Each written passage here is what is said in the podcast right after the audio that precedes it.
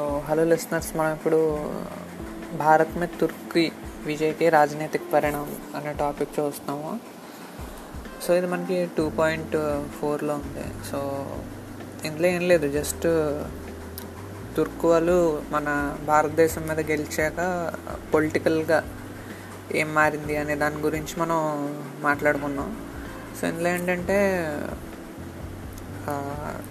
ఒక central administrative uh, చేయటానికి.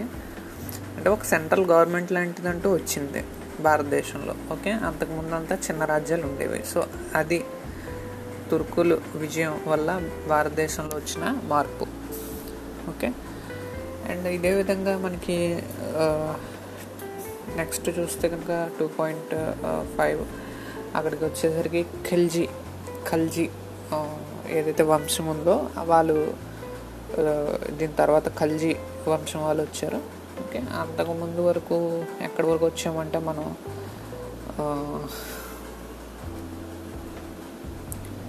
బల్బన్ వరకు వచ్చాం. సో బల్బన్ రాజు అయ్యాడు. ఓకే సో బల్బన్ తర్వాత ఖల్జీ వాళ్ళు వచ్చారు. ఓకే సో ఎలాగ వచ్చింది ఏంటి అనేది చూద్దాం. సో మనకి సో ఖల్జీ వీళ్ళు వచ్చేసి మనకి తర్వాత డెవలప్ అయ్యారు. సో వీళ్ళు పదమూడు పద్నాలుగు శతాబ్దాల్లో ఉన్నారు. సో వీళ్ళు కూడా విస్తరించారు రాజ్యాన్ని బాగా. ఓకే? అండ్ నెక్స్ట్ మనం చూస్తే కనుక అలావుద్దీన్ ఖల్జీ. ఓకే సో ఇంతకు ముందు కూడా చదివాం మనం. అలావుద్దీన్ ఖల్జీ తనకంటే ముందు జలాలుద్దీన్ ఖల్జీ ఉన్నాడు. ఓకే? సో వంశం గురించి మళ్ళీ వేరేగా టాపిక్ ఇచ్చారు కానీ మనం ఇంతకు ముందు కూడా చదువున్నాం ఇది. సో మనం చూసుకుంటే కనుక ఈ అలావుద్దీన్ ఖల్జీ ఏ డైరెక్షన్స్లో వెళ్ళాడు అనేది మనం ఇప్పుడు చూస్తున్నాము సో పశ్చిమ మధ్య భారతదేశం వైపు ఈ అలావుద్దీన్ ఖల్జీ వెళ్ళాడు దాని తర్వాత ఉత్తర పశ్చిమ వైపు వెళ్ళాడు నెక్స్ట్ వచ్చి south. Okay? So west and central India అనేది ముందుకెళ్ళాడు. ఓకే సో ఇక్కడ ఇచ్చిన దాన్ని బట్టి అయితే అది. సో అలావుద్దీన్ ఖల్జీ మనకి ఏదైతే ఢిల్లీ ఉందో అక్కడి నుంచి నెమ్మదిగా వేరు వేరు వైపుకి వెళ్ళి రాజ్యాన్ని విస్తరించడం మొదలెట్టాడు. ఇంతకుముందు మనం చదివింది ఏంటంటే ఏ రాజు తర్వాత ఏ రాజు వచ్చాడు అనేది చదివాం. ఇప్పుడు ఏంటంటే వంశం ఏ వంశం ఏం చేసింది అనేది అలా చదువుతున్నాం అనమాట సో అంతకుముందు చదివింది ఇప్పుడు మరలా చదువుతున్నాం. కాకపోతే స్ట్రక్చర్ వేరంతే. సో ఖల్జీ అలావుద్దీన్ ఖల్జీ అనే రాజు వచ్చిన తర్వాత మనకి పశ్చిమ వైపుగా వెళ్ళి గుజరాత్లో తను ఆక్రమణ చేశాడు.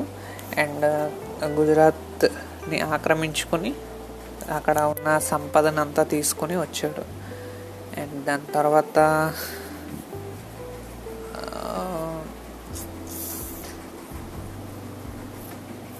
అండ్ దీని తర్వాత చూసుకుంటే కనుక మాల్వా. అంటే అది సెంట్రల్ ఇండియా. ఓకే సెంట్రల్ మధ్య భారతదేశం వైపు వెళ్ళారు మాల్వా వైపు గుజరాత్ తర్వాత. అండ్ అక్కడ రాజధానిని దోచుకున్నారు. ఓకే.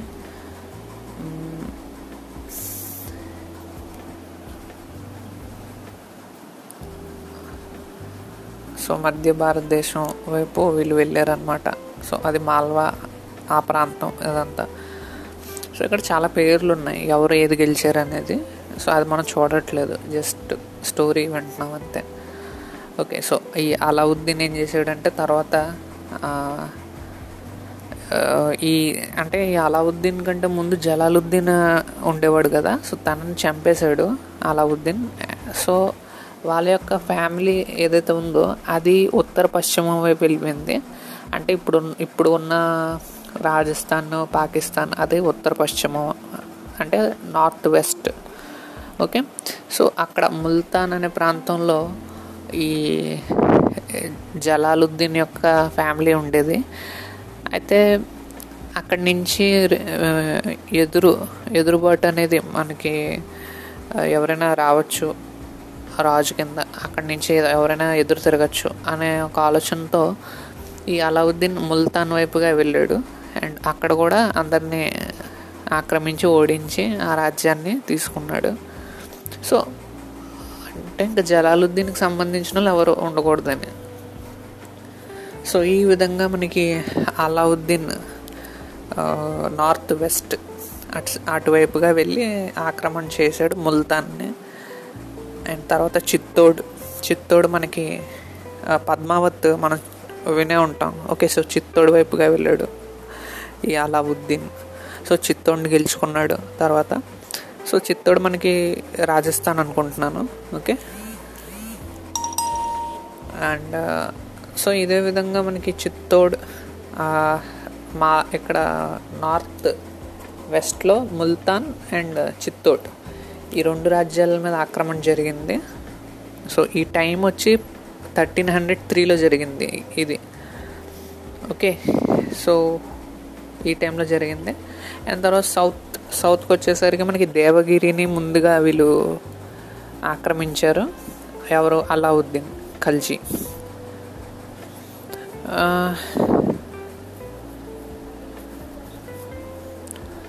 సో ఈ అలావుద్దీన్ ఖల్జీ దేవగిరి అంటే ఇప్పుడు ఉన్న మహారాష్ట్రలో ఒక ప్రాంతం లేదా కర్ణాటక మహారాష్ట్ర మధ్యలో ఉన్న ప్రాంతం అన్నమాట ఇది. సో ఇది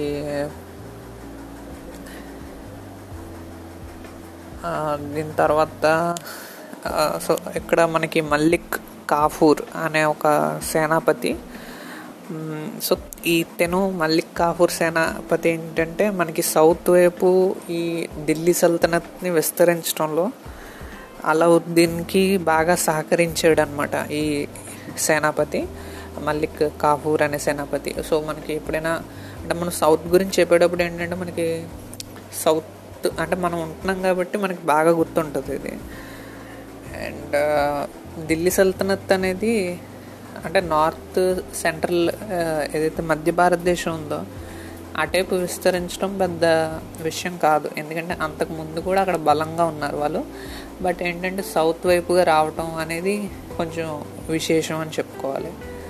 ఎందుకంటే ఇక్కడ వాళ్ళకి బలం లేదు. ఒకవేళ వచ్చినా ఢిల్లీ సల్తనత్కి సౌత్కి చాలా దూరం ఎక్కువ. సో ఏదో విధంగా ఇక్కడ ఉన్న చిన్న చిన్న రాజ్యాలు మరలా గెలుచుకుంటాయి ఓకే. సో అందుకు. సో సరే. సో మల్లిక్ కాఫూర్. ఈ పేరు మనం బాగా గుర్తుపెట్టుకోవాలి. ఎందుకంటే తిన్న తర్వాత దేవగిరి తర్వాత చాలా సౌత్లో ఉండే రాజ్యాల్ని ఆక్రమించాడు అనమాట ఓకే. సో అలావుద్దీన్కి సహకరించాడు మల్లిక్ కాఫూర్.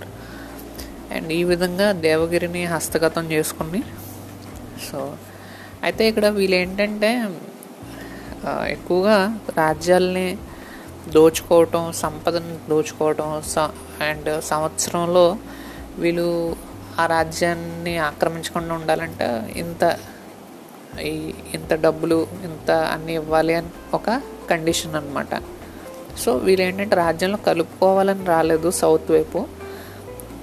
జస్ట్ ఆ ట్యాక్సెస్ అనేవి ఇవ్వండి అని దాడి చేయకుండా ఉండటానికి అని ఒక కండిషన్ పెట్టి వదిలేసేవారు సౌత్కి. ఎక్కువగా అలా జరిగేది. అండ్ సో దేవగిరిని కూడా అలాగ వదిలేశారు. అండ్ అండ్ దేవగిరి ఒక అంటే ఢిల్లీ సల్తనత్లోనే ఒక పార్ట్ కింద వీళ్ళు తీసుకున్నారు. కాకపోతే దానికి ఉండవలసిన ఫ్రీడమ్ దానికి ఉండేది. కాకపోతే ఏంటంటే రాజు ఇంత ట్యాక్స్ కట్టాలి వాళ్ళకి ఢిల్లీ సల్తనత్ అలా పెట్టుకున్నారు దేవగిరిలో. ఓకే కాకపోతే తర్వాత పూర్తిగా ఆక్రమించేశారు.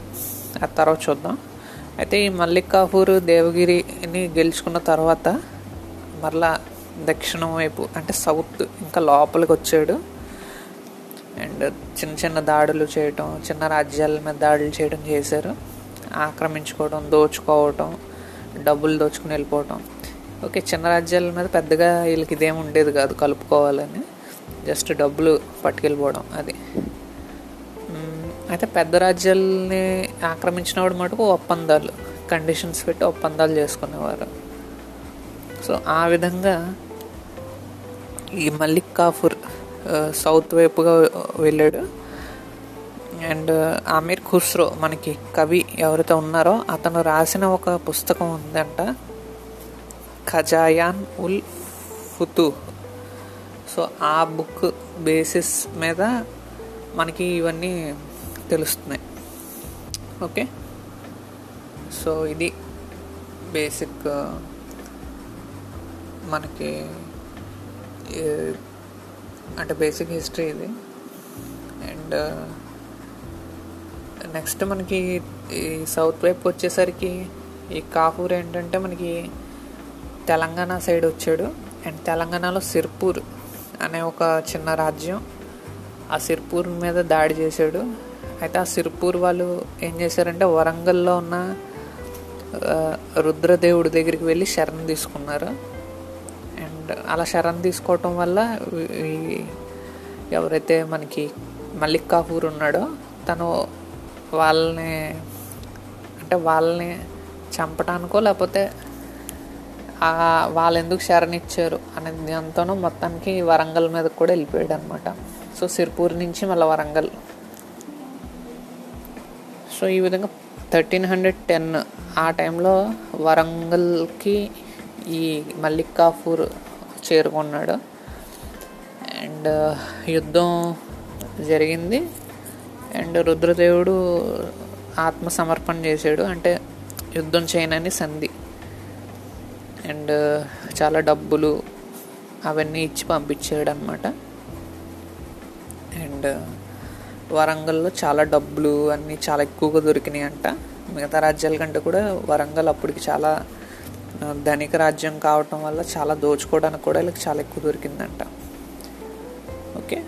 అండ్ అండ్ రాజు కూడా తను ఇచ్చాడు ఇంకేం చేస్తాడు? ఓకే సో వరంగల్ని వీళ్ళు ఢిల్లీ సల్తనత్లో ఒక భాగం కింద ప్రకటించారు. తర్వాత మళ్ళీ వీళ్ళు ఢిల్లీ సల్తనత్కి వెళ్ళిపోయారు. ఈ సేనలు ఇవాళ వీళ్ళందరూ కూడా. అండ్ దీని తర్వాత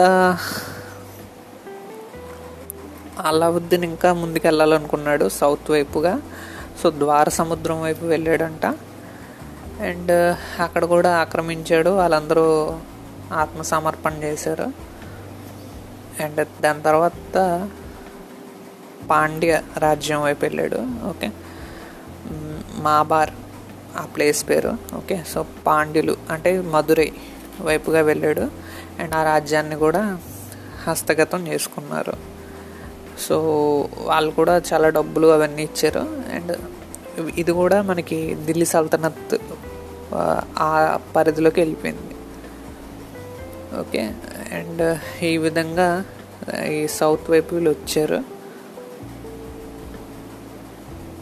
సో ఇక్కడ ఏంటంటే రాజ్యాల్ని గెలవడం కాదు ఏంటంటే ఆ రాజ్యాల మీద అధికారం సాధించడం వీళ్ళకి కావాల్సిందే ఆ టైంకి.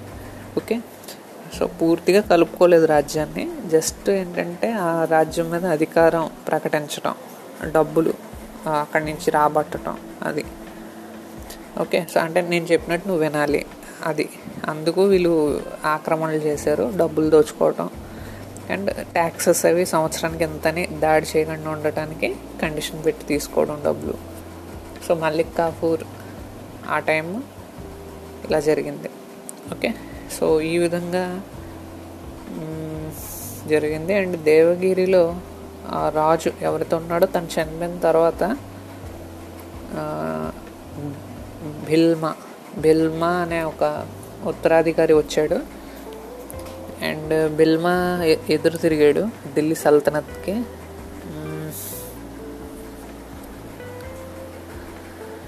అండ్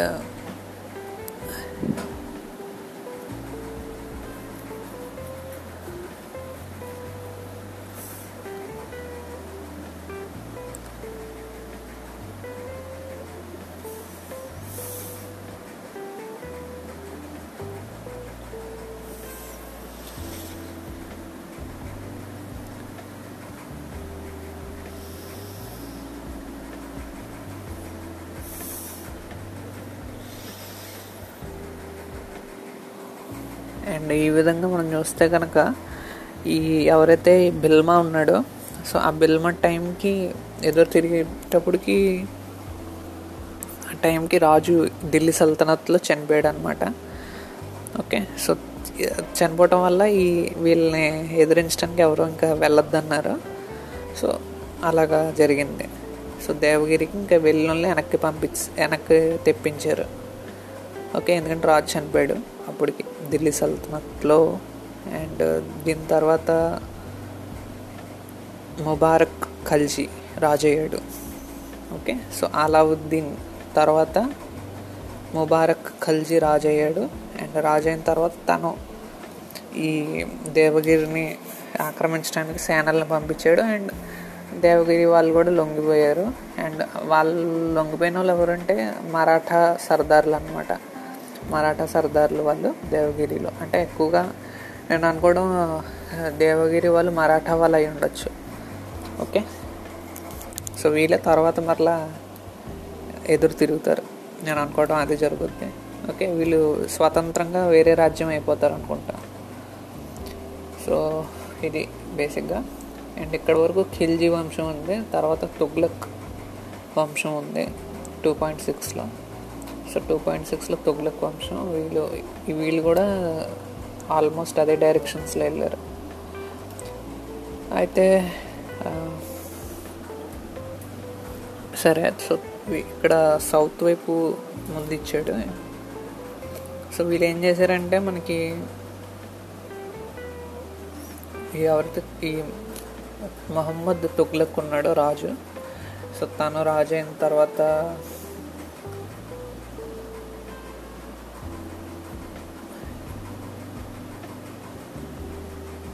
వరంగల్కి వెళ్ళాడు. ఈ మొహమ్మద్ తొగ్లక్ వెళ్ళి అక్కడ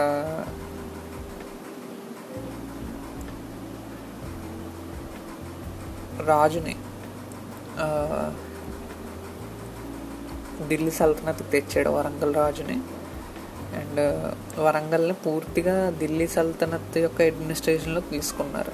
అంతకుముందు డైరెక్ట్గా అడ్మినిస్ట్రేషన్లో లేదు. అదొక స్వతంత్ర రాజ్యం కింద ఉండేది. బట్ ఏంటంటే ఈ మొహమ్మద్ తొగ్లకు వచ్చిన తర్వాత డైరెక్ట్గా ఢిల్లీ సల్తనత్ కంట్రోల్లోకి వచ్చింది ఇది వరంగల్. ఓకే? సో సో ఇది జరిగింది. అండ్ ఉలూగ్ ఖాన్ అనేది మహమ్మద్ తుగ్లక్ ఇంకో పేరు ఉల్ ఉలూగ్ ఖాన్. ఓకే? అండ్ తర్వాత ఈస్టర్న్ ఇండియా అంటే పూర్వీ భారత్లో చూస్తే కనుక ఇది సౌత్ వైపు వీళ్ళు వెళ్ళినప్పుడు కొన్ని యుద్ధాలు చేశారు కదా. ఆ యుద్ధాల యొక్క పరిణామం వల్ల వీళ్ళు మళ్ళీ ఈస్టర్న్ ఇండియా వైపు కూడా వెళ్ళారు. ఎందుకంటే వరంగల్లో దాడి జరిగినప్పుడు మనకి వరంగల్ రాజుకి సాయం చేసాడు ఒక అతను ఒడిస్సాకి సంబంధించిన అతను రాజు జడ్జ్ నగర్ సామ్రా జజ్ నగర్ రాజ్యం. జడ్జ్ నగర్ రాజ్యం యొక్క రాజు భానుదేవ్ ద్వితీయ. ఇతను వరంగల్ వాళ్ళకి సాయం చేశాడు అండ్ అందుకు ఇక్కడ అంటే వీళ్ళు డైరెక్ట్గా ఢిల్లీ సల్తనత్ పరిధిలోకి వరంగల్ తెచ్చుకోవాలనుకున్నప్పుడు రెండోసారి యుద్ధం జరిగింది. ఓకే సో అప్పుడు ఈ రాజు సాయం చేశాడు. అందుకు వీ- ఈ వీళ్ళు ఏం చేశారంటే మళ్ళీ జడ్జ్ నగర్ రాజు ఆ రాజ్యంలోకి కూడా వెళ్ళి వాళ్ళు మళ్ళా ఓడించారు. దీన్ని కూడా మళ్ళా ఢిల్లీ సల్తనత్లోకి తెచ్చుకున్నారు డైరెక్ట్ కంట్రోల్లోకి తర్వాత బెంగాల్ బెంగాల్లో కూడా చాలామందిని రాజ్యాలను గెలిచారు. So Orissa and Bengal. Tughlaq వాళ్ళు గెలుచుకున్నారు.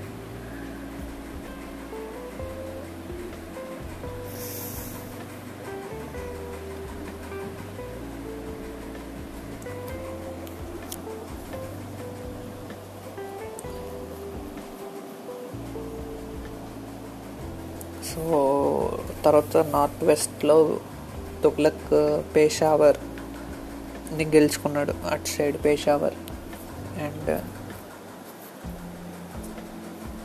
మంగోల్ని అడ్డుకున్నారు. అట్- అటువైపు ఎప్పుడు వీళ్ళు మంగోల్ని ఎక్కువ అడ్డుకోవడమే వీళ్ళ పని. ఓకే ఈయన గెలుచుకున్న మంగోల్ని అడ్డుకుంటూ ఉండాలి అక్కడ. ఓకే నార్త్ వెస్ట్లో. అండ్ uh,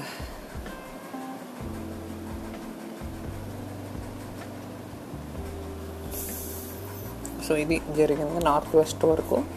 తర్వాత కారాచిల్ అనే ఒక ప్లేస్ ఉంది. కారాచిల్ అని వీళ్ళు